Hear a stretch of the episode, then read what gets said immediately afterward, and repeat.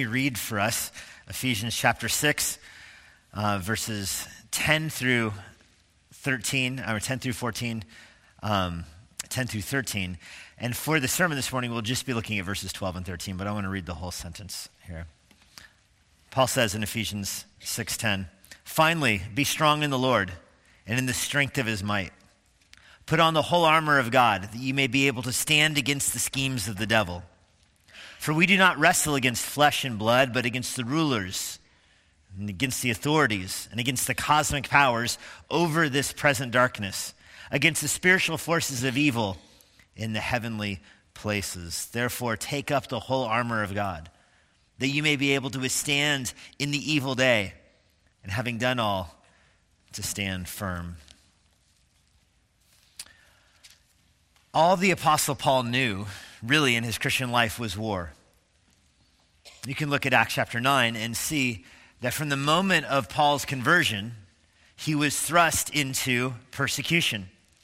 You're familiar, of course, I'm sure most of you are, with the narrative of Paul's conversion. He was on his way from Jerusalem to Damascus to persecute Christians. He was going to put them to death. This is something he had already done back in Jerusalem. We are introduced to Paul at the end of uh, Acts chapter uh, eight when Stephen is stoned. Uh, sorry, Acts chapter seven when Stephen is stoned.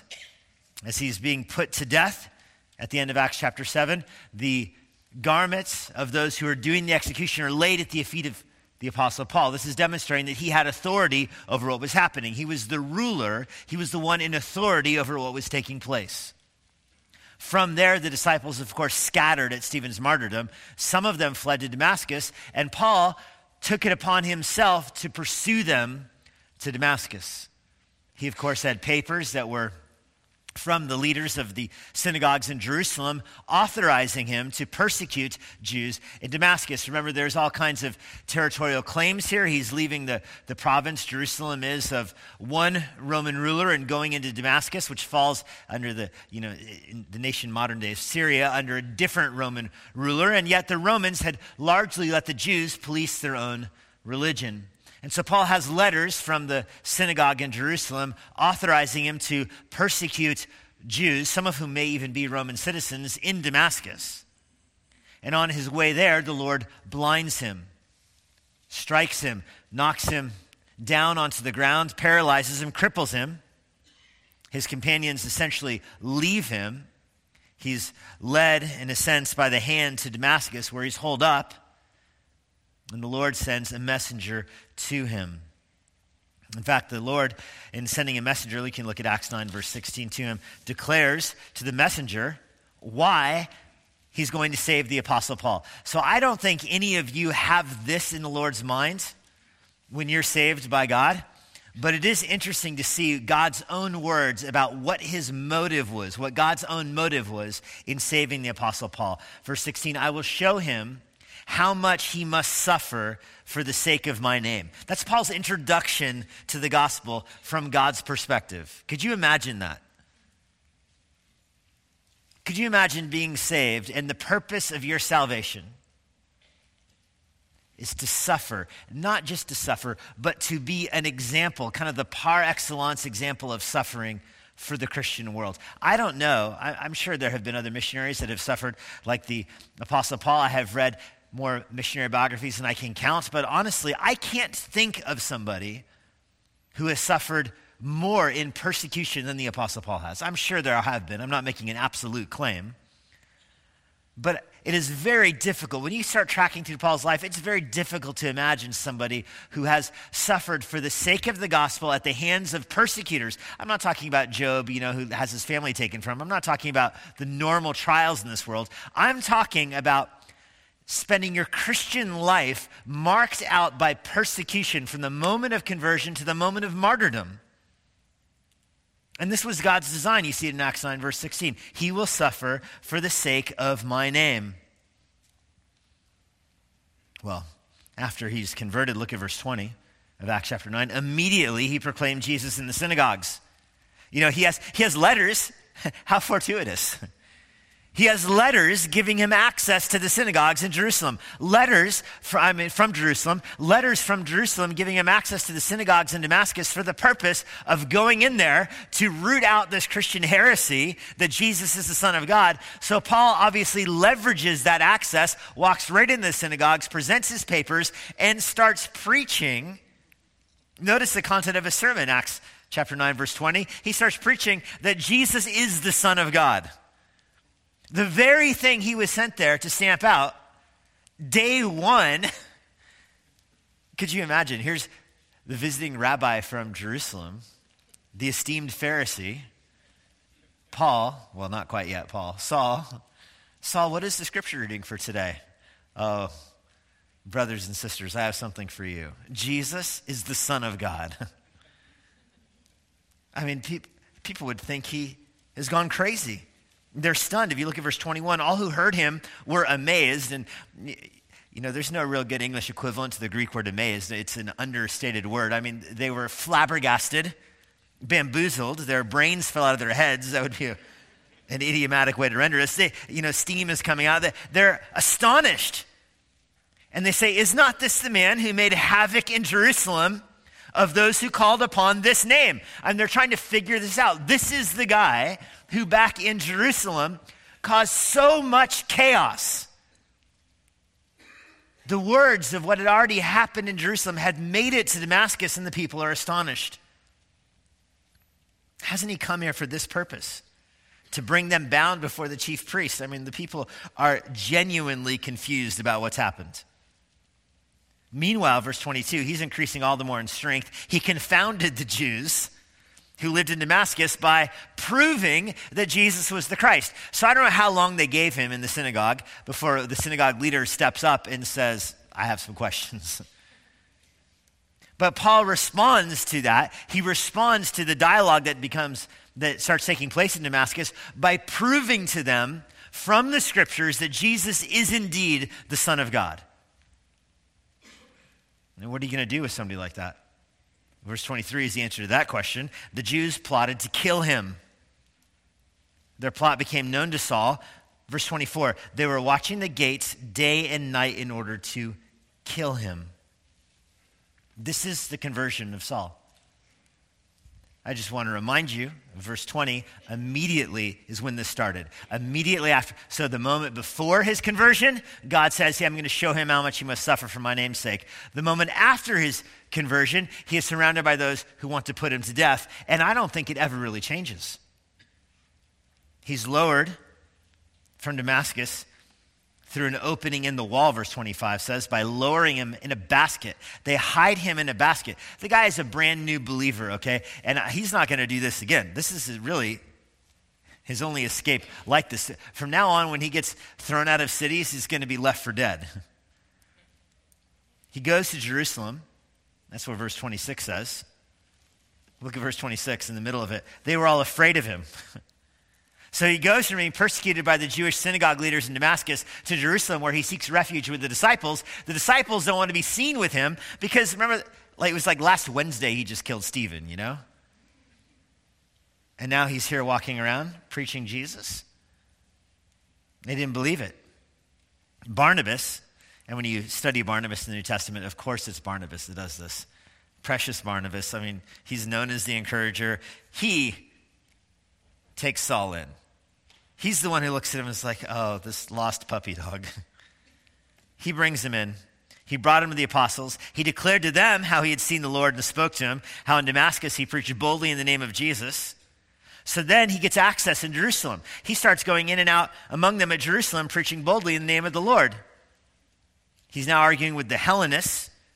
These are uh, Greek philosophers that are um, Jewish in origin. They were seeking to kill him. So he's being persecuted by the synagogue leaders. He's being persecuted by the uh, Herodian party, which has overlaps with the Hellenists. So now he's forced out of Jerusalem. They send him off to Caesarea. It's the port city along the Mediterranean co- uh, coast there in Israel. And they send him back to Tarsus. Why Tarsus? Well, that's where he's from. So he's not welcome in Damascus. He's not welcome in Jerusalem. So they're just sending him home. It's like return to sender. We don't know what to do with this guy. Putting him on a boat, go home.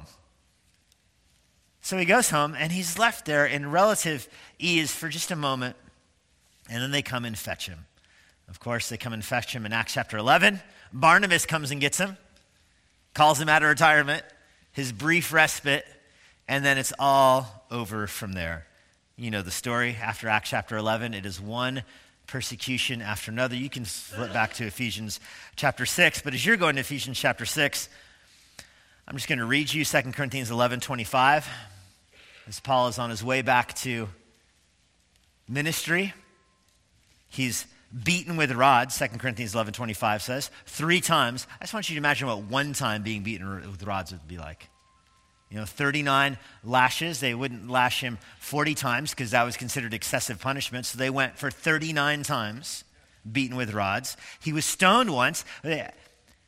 Stoning is not a punishment we're familiar with, but you put the person out in front of you, sometimes at the bottom of a hill, and you push rocks down on them, you throw rocks at them. You, normally the person would be hit with a rock and knocked unconscious. He would cower up in a ball, and you would keep throwing rocks at him until he's dead, often culminating in pushing down a boulder on top of him. That's how you stone someone to death. That's how Stephen died. They do that to Paul. This was in Lystra, and after that, they threw his dead body outside of the city, thinking, assuming he was dead, and left him there. No more escapes and baskets for him. On top of that, he says, three times I was shipwrecked. So he's nearly beaten to death three times, stoned to death once, shipwrecked three times. You know, if you have a turbulent landing on an airplane flight, it becomes a story you tell for like the rest of your life. You go on a short-term mission trip and you have, you know, you land on some short runway in the bush, and it becomes like a defining feature of your life, and you will tell the story to anyone who will listen forever and ever and ever. Paul was shipwrecked, not once, not twice, but thrice, swimming in the Mediterranean Sea, making his way to shore. Why? That's just not a happenstance thing that happened to him. He's shipwrecked because that's how you made it around the Mediterranean Empire. If you want to expand the, the gospel to get around the Roman Empire, you're going to be on the boats, and they crash. Paul was often with a sense of urgency, wanting to get somewhere before the door closed on him, wanting to get here or there. Well, there was a gospel opportunity there, all the while concerned about what's happening in the churches that he had planted. His heart breaking because of the Corinthians, of course, wondering what's happening in Philippi. I mean, he, he's being torn in so many directions. Oh, and along the way, he keeps getting arrested. You remember in Ephesus, he's preaching in the, the Colosseum in Ephesus, and the, there's a riot, and Paul tries to push himself to the front of the riot, and he tells, it's a really comical scene. He tells the disciples, I'll get up there and I'll explain what's happening. It's a riot. And they're rioting about him. He's like, oh, but if only they understood. It's just that Jesus is the Son of God. I mean, that's the only problem here. I mean, come on, Paul. That's his life. Imagine what he looked like. I mean, if you get beaten and whipped, you're going to be scarred for life. If you get beaten or whipped once, Paul was whipped thirty-nine times, times three. I mean, the guy would have been disfigured. Think of what his face looked like. They stoned him almost to death. That's going to leave a mark. How many times was he put in chains? You think those leave scars? Absolutely. Stock marks on his legs. Scars, I'm sure, on his face, all over his body. You know, in Acts twenty-eight, the third time he's shipwrecked, he swims to shore. He's around a fire, and a snake bites him. Do you remember this? And he shakes it off. What a manly thing to do. Do you remember what the next verse says? The people around the fire assumed that he was a murderer. You think, why would you think that? Look at the guy. And sometimes our stereotype of Paul is like, you know, a short, portly, balding, glasses, fountain pens kind of guy. I mean, that, that's what I think of. That's my image of him.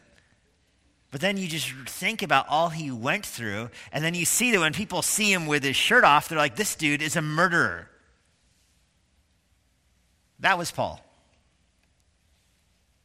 his life was war. At the end of his life, he says, Second Timothy four seven, I have fought the good fight. Yeah, no kidding. He fought the war his whole life. And the most interesting thing about that to me is that when Paul talks about his life as war, none of the things I just described is what he had in mind.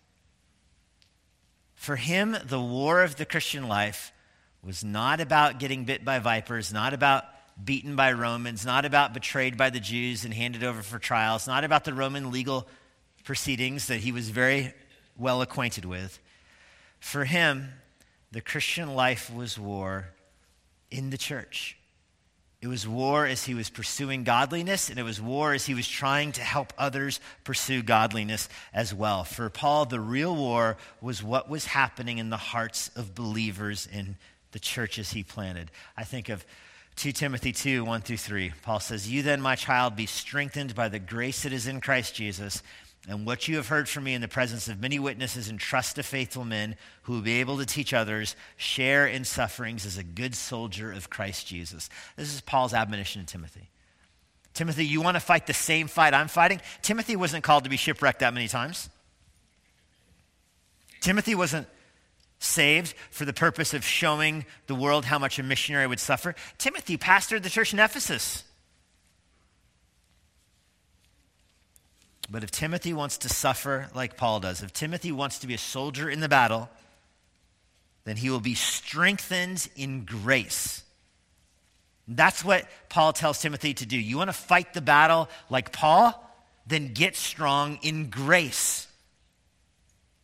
And the stronger you are in grace, the more active you are at pursuing godliness, then you will share in the sufferings as a good soldier of Christ Jesus. There's a sense, of course, when you look at Second Timothy two, that the war's already over, right? I mean, Jesus came, he conquered the rulers of this world, he disgraced the authorities of this world, that's the language from Colossians two, by resurrecting from the grave, he robbed them of their power.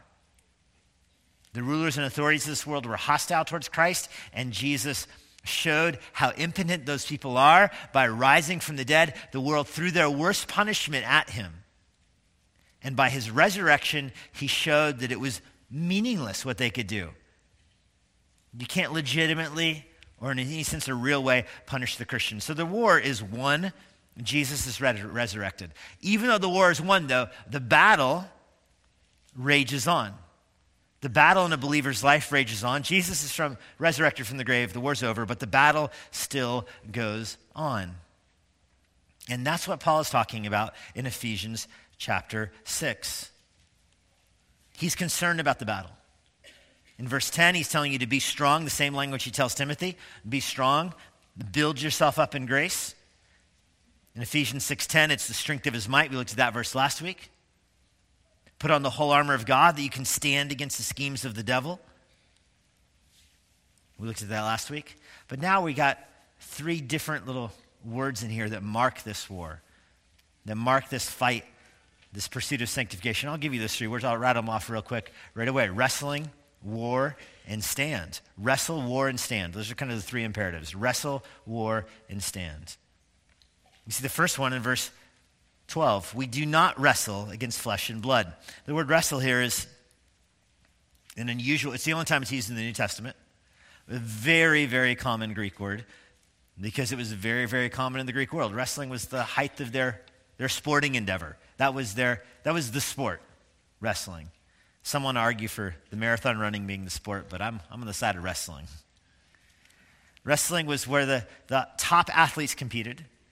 Cities would pr- put their top wrestler forward and wrestle against athletes from other cities. I mean, this was, it was the Olympic event. This was the event. Wrestling was face-to-face, hand-to-hand combat. First of all, they wrestled naked. I mean, it's, this is a very personal endeavor here. This is showing you, the, per, the reason Paul is using this analogy, he's showing you how intimate and close this fighting is. That's what he has in mind here. As I mentioned, it's the only use of this word in the New Testament, but it is not an unusual Greek word at all.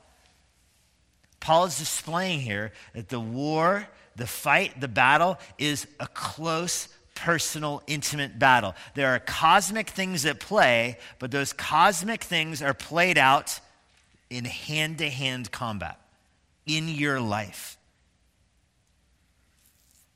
You're not getting strong so the spiritual life can be fought like drone warfare. You're getting strong in grace because you're going to be involved in hand-to-hand combat. This is letting you know that this is, battle is close to you. This battle is close to you. And the battle that Paul's describing here, it's, it's at hand. It's in your life.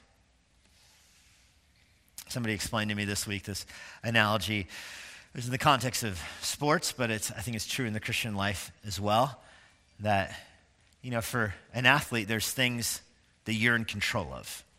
All right, you're in control of what you do with the ball. That's your responsibility. You are in one hundred percent control of that. So you can practice, you can train, you can execute. When the ball comes to your foot, you are the only one who is in control of what happens to it while it's there. You have influence over the things around you. You can make a run and set up a play in a certain way. You can influence those kind of things. You have no control over another set of things. You have no control over what the referee does. You have no control over what your coach does. You have no control over what the other team does. They're entirely outside of your control. So it makes sense to focus on what you're in control of with a little bit of what you have influence on and basically ignore the rest. I think that is a helpful idiom for the Christian life. That you look at the world around you, there are some things that you are in control of. You are in control of how you respond to temptation. You're in control of your own pursuit of godliness. You're in control of the spiritual disciplines in your life. When your alarm goes off in the morning, you're in control of, do you get out of bed and read the Bible or not? It's, that's up to you. Nobody else is in control of that, only you. You can have influence over those around you. You can have influence over your, your spouse or over your kids, over your friends. You can influence them towards godliness, and you should do that. And you have no control of what's happening in the world. None whatsoever. Wrestling is an analogy that fits that. You're in control of the hand-to-hand combat right there in your life. That's where the real battle is. I, I worry that so much of our affections and so much of our mental capacity is spent on things that you have no control and no influence over. You get so wrapped up about what's happening in politics, about what's happening in Ottawa or what's happening somewhere else in the world. You get so wrapped up over a congressional race in a state that you don't even live in, and you don't get to vote in it, rumors notwithstanding. You get so wrapped up about that kind of thing. Why? You have no control over it. You have no influence over it. You use your influence to, you know, tell your two thousand Facebook friends how incompetent our government is. That's a great use of your influence right there. What are you actually in control of? Your own spiritual growth. Strengthen yourself in grace, Paul says. And don't get so wrapped up over things that you have no control and no influence over whatsoever. I think that would be a helpful growth in godliness. I'm telling you this just so, the, the slides here says know your battlefield. Know where the fight actually is. Know where the spiritual fight actually is. The spiritual fight that you're involved in is one that you can get hands-on in. That's where the battle is. The battle is not in the world. The battle is the world, and it's the world coming to your heart. So first of all, Paul describes this as wrestling. You're not wrestling against flesh and blood. You're not wrestling against actual people here, but against the rulers and against the authorities and against the cosmic powers of this present darkness, against the spiritual forces of evil in the heavenly places. This is a, really a fantastic line right here and fantastic list. You're not getting hands-on is what I think he means by flesh and blood in a literal sense. So even though he used the word wrestling, you're not going to actually wrestle the devil. Even though he uses the word wrestling, you're not actually going to find the ungodly ruler that's persecuting Christians and punch him. Even though he uses the word wrestling, you're not really putting hands against flesh. But instead, you understand, and he's got this little, I think, a flow chart here, starting with rulers and authorities. That's the That's the human expression of this. The phrase rulers and authorities is generally in the Bible, is talking about actual humans, I think. Uh, some people say it's a category of angels, but the phrase is used all over the Bible, and it typically is talking about humans that are in positions of political authority. These are the, you know, in Luke chapter twenty, they're going to trap Jesus in his words to hand him over to the rulers and authorities, and that's what they do. Remember, they ask him, can you pay taxes to Caesar? He says basically yes. They tell the authorities, the Sanhedrin, Jesus said no, and put him on trial. And of course, Jesus, through his resurrection, disgraces the rulers and authorities. He puts them to open shame, Colossians two, verse ten says.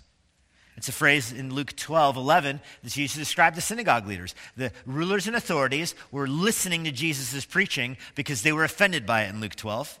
Titus chapter three, verse one, remind believers to be submissive to the rulers and authorities. It's the same word.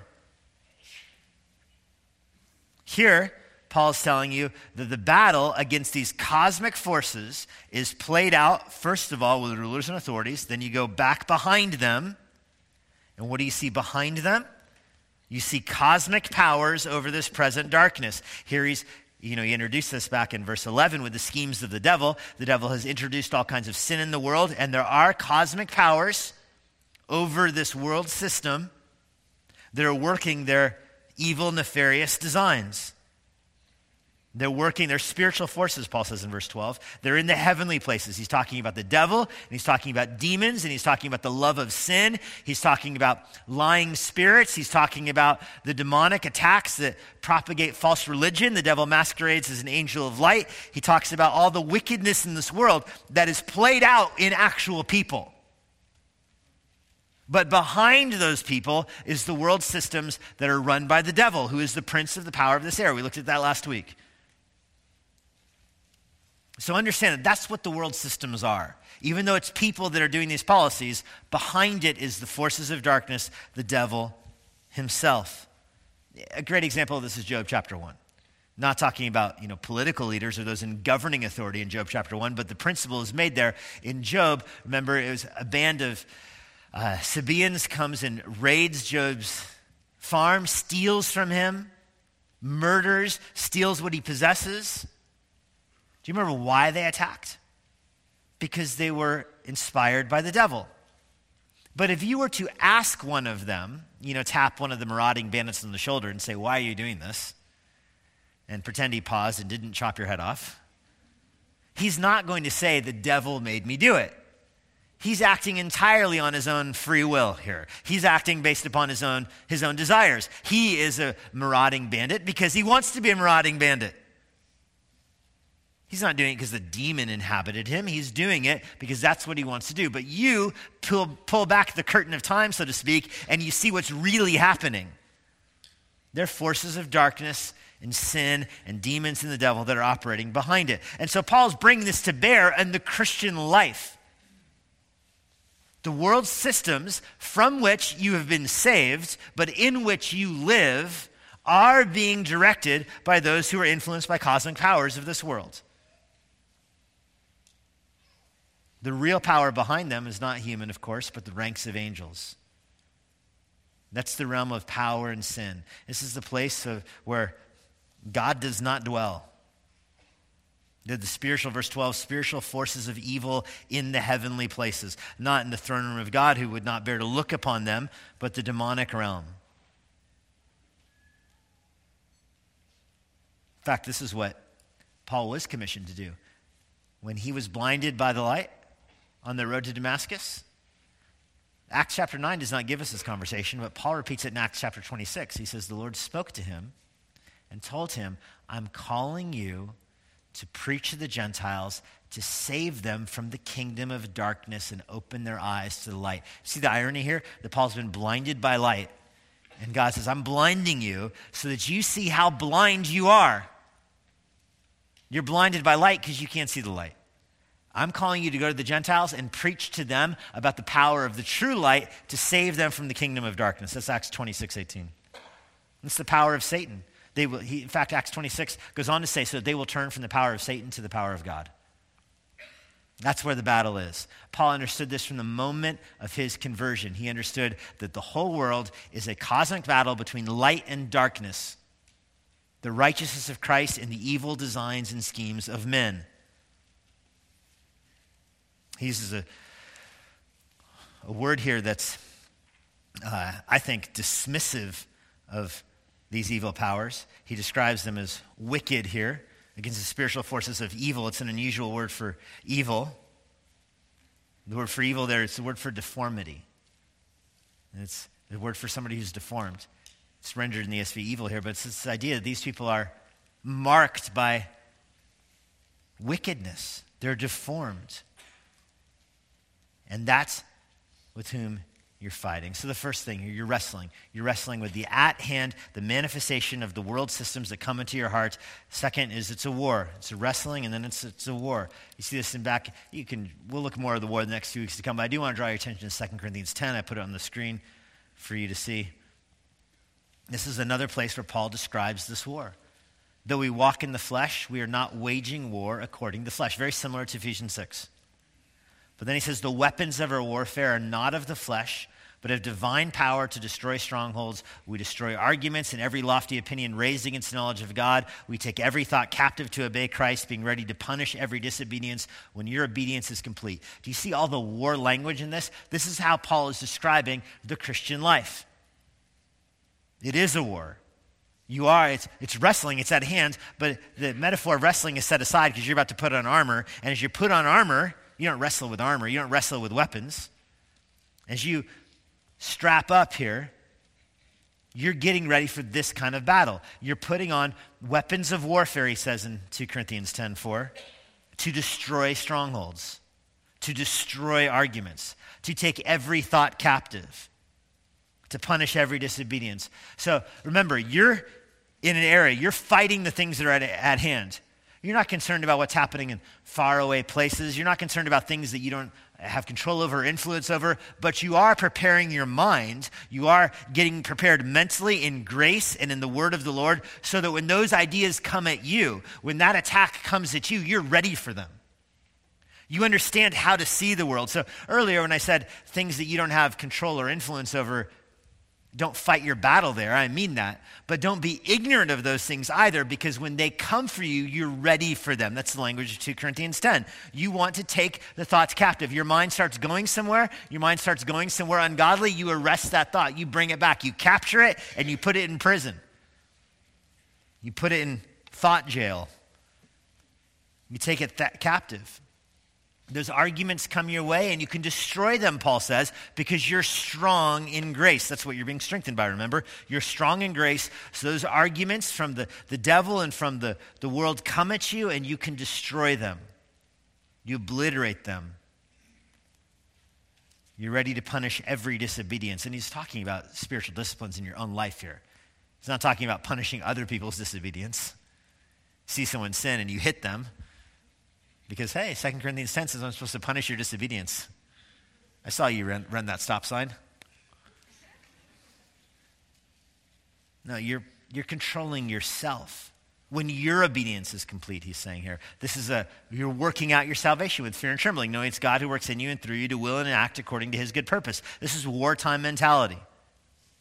As I mentioned, the war is won, but the battle rages on.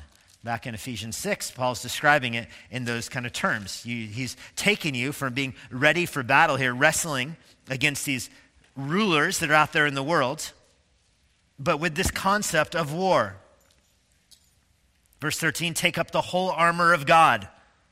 So we're leaving the wrestling metaphor aside. The wrestling metaphor is just to show you the proximity of this fight to yourself. We're leaving that aside because now you're putting on the armor that God gave you for war. You're going to invade the battlefield. You're going to go to war and invade the battlefield, knowing that as you're taking the gospel to the world, you are advancing. That's how we advance. That's how we gain ground in this war, is we take the gospel to the world. That's advancing in the dark world. As you evangelize, you're advancing the gospel in this war. As missionaries go around the world, the gospel is advancing. That's how the gospel advances. But thirdly, we saw wrestle, we saw war. Thirdly, stand. Stand. This ends back where verse eleven ended. Verse eleven, the culmination and prepared for battle was so you could stand against the schemes of the devil. Verse thirteen, it goes to the same place. You're putting on the whole armor of God so you can withstand the evil day. The evil day here, I think, refers to the, the whole life we live in this fallen world until glory. And having done all, having done everything you can do, this is the end of the story. You're going to stand firm. Seems kind of anticlimactic, doesn't it? Like, get ready. The devil's after you. Go strengthen yourself in grace. Go get strong. Know the devil's working through the world. You're going to fight. You're going to wrestle them. You're going to wrestle demons. You're going to war against evil. Okay, you ready? You got your weapons? You good to go? Locked and loaded? Stand. Well, come on. But you understand this basic war principle here. You don't want to give up ground that you've gained. You don't want to forfeit ground that you've gained. This is what Paul's doing. Paul's trying to advance the gospel in the world. He's trying to get to Spain. He's trying to get the gospel from Rome to Spain. That's his goal here. But he keeps having to get circled back to go fix the Corinthians.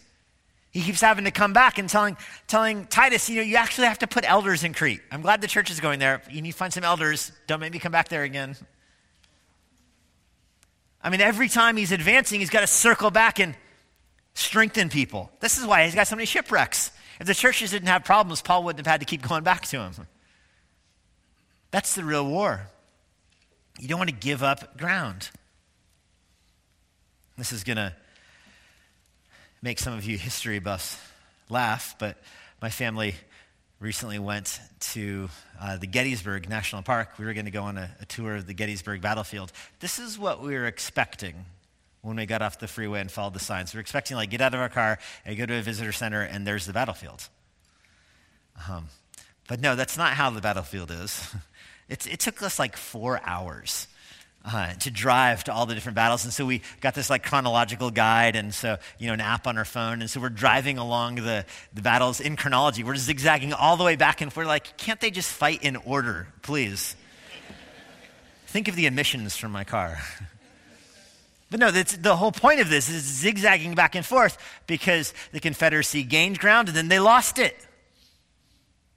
The Union ceded ground and then they came back around and then they gained it back. It was back and forth. And, and they, uh, my favorite part was this one highway that goes to this field, and you can see where the different battle lines were. You get up on this little stand they've built and you can see where the battle lines were by day, and they do not move chronologically. They go from here to there to there, back over to there. This is the spiritual life. We're taking the gospel to the world. We're doing it through the hands-on battle against sin in our own life.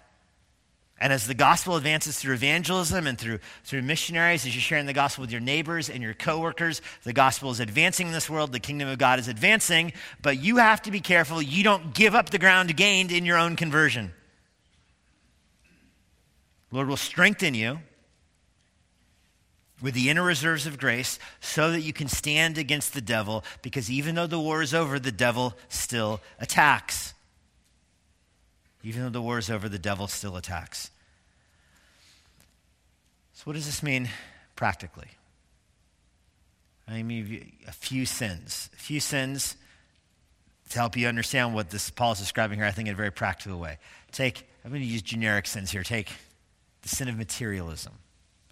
All right, so you are tempted in your heart to store up for yourselves treasure on earth and not in heaven. You're worried about the future, and so you want to build a bigger barn for yourself. You buy into the lie that your success in this world is determined by your wealth or the kind of car you drive or how the square footage of your house or whatever, and your kids' happiness is determined by those things. So you buy into that lie.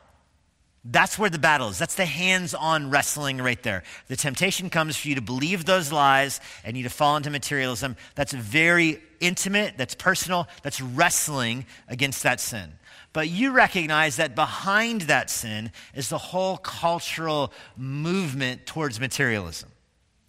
The whole materialistic society that is fueled by wealth and the politics behind that and the mass production and cheap Chinese labor and all of the ten thousand things that are outside of your control, outside of your influence, but that dominate the culture. So that when you're tempted to drop you your thousand bucks for your iPhone upgrade, you're not aware necessarily of the massive cosmic battle that's behind the push towards materialism. You're not aware of that at the moment, but that's behind there. And I'm saying it is certainly demonic, but that's not even the main point. The main point is at hand, you're in a battle close to your heart and affections over materialism, over the love of money.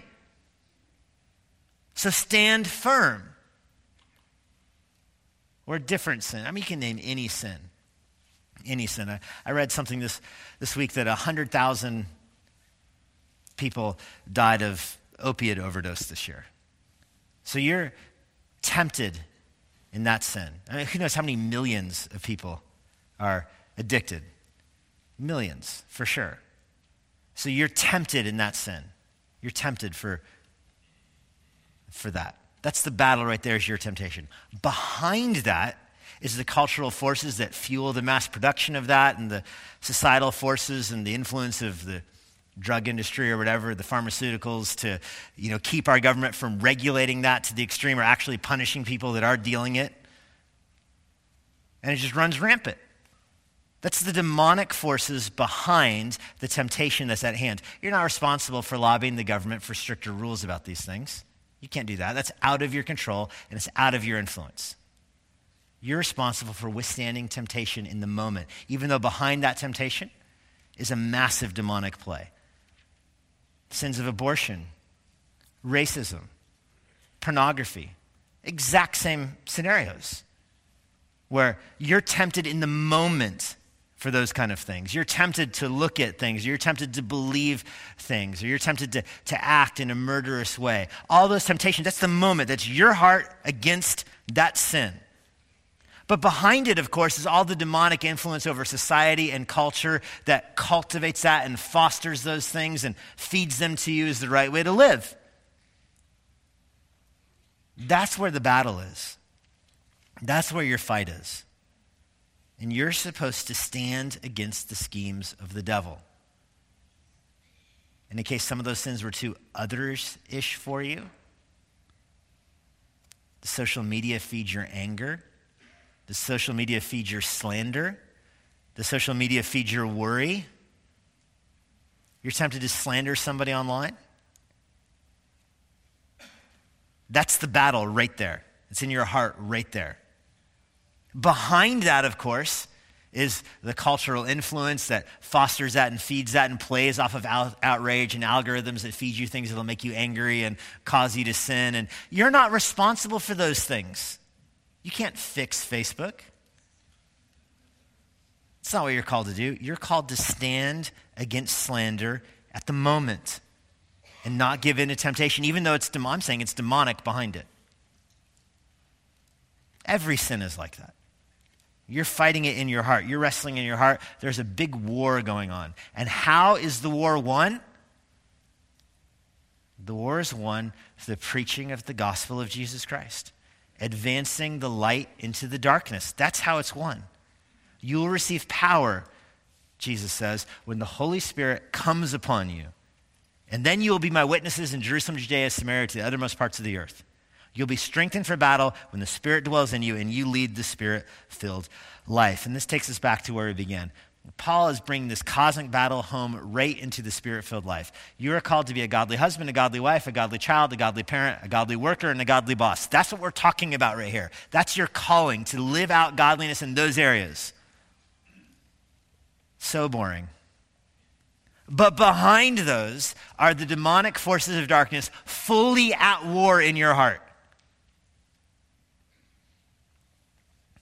The Holy Spirit dwells in you. Stand against the devil.